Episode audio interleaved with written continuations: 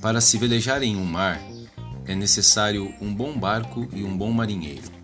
Sem limite e totalmente aberto, ele dá asas à fantasia que se perde no horizonte. Mas não é por aí.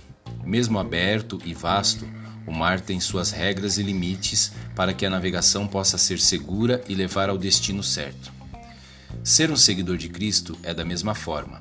O fato de estarmos com Ele não irá nos imunizar às dificuldades e os problemas.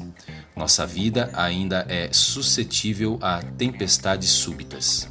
Mas por vezes nos aventuramos mesmo assim, confiando no Deus que nos promete: Quando passares pelas águas, eu serei contigo. Quando pelos rios, eles não te submergirão. Quando passares pelo fogo, não te queimarás, nem a chama arderá em ti. A palavra de Deus é como o bálsamo de Gileade para nós.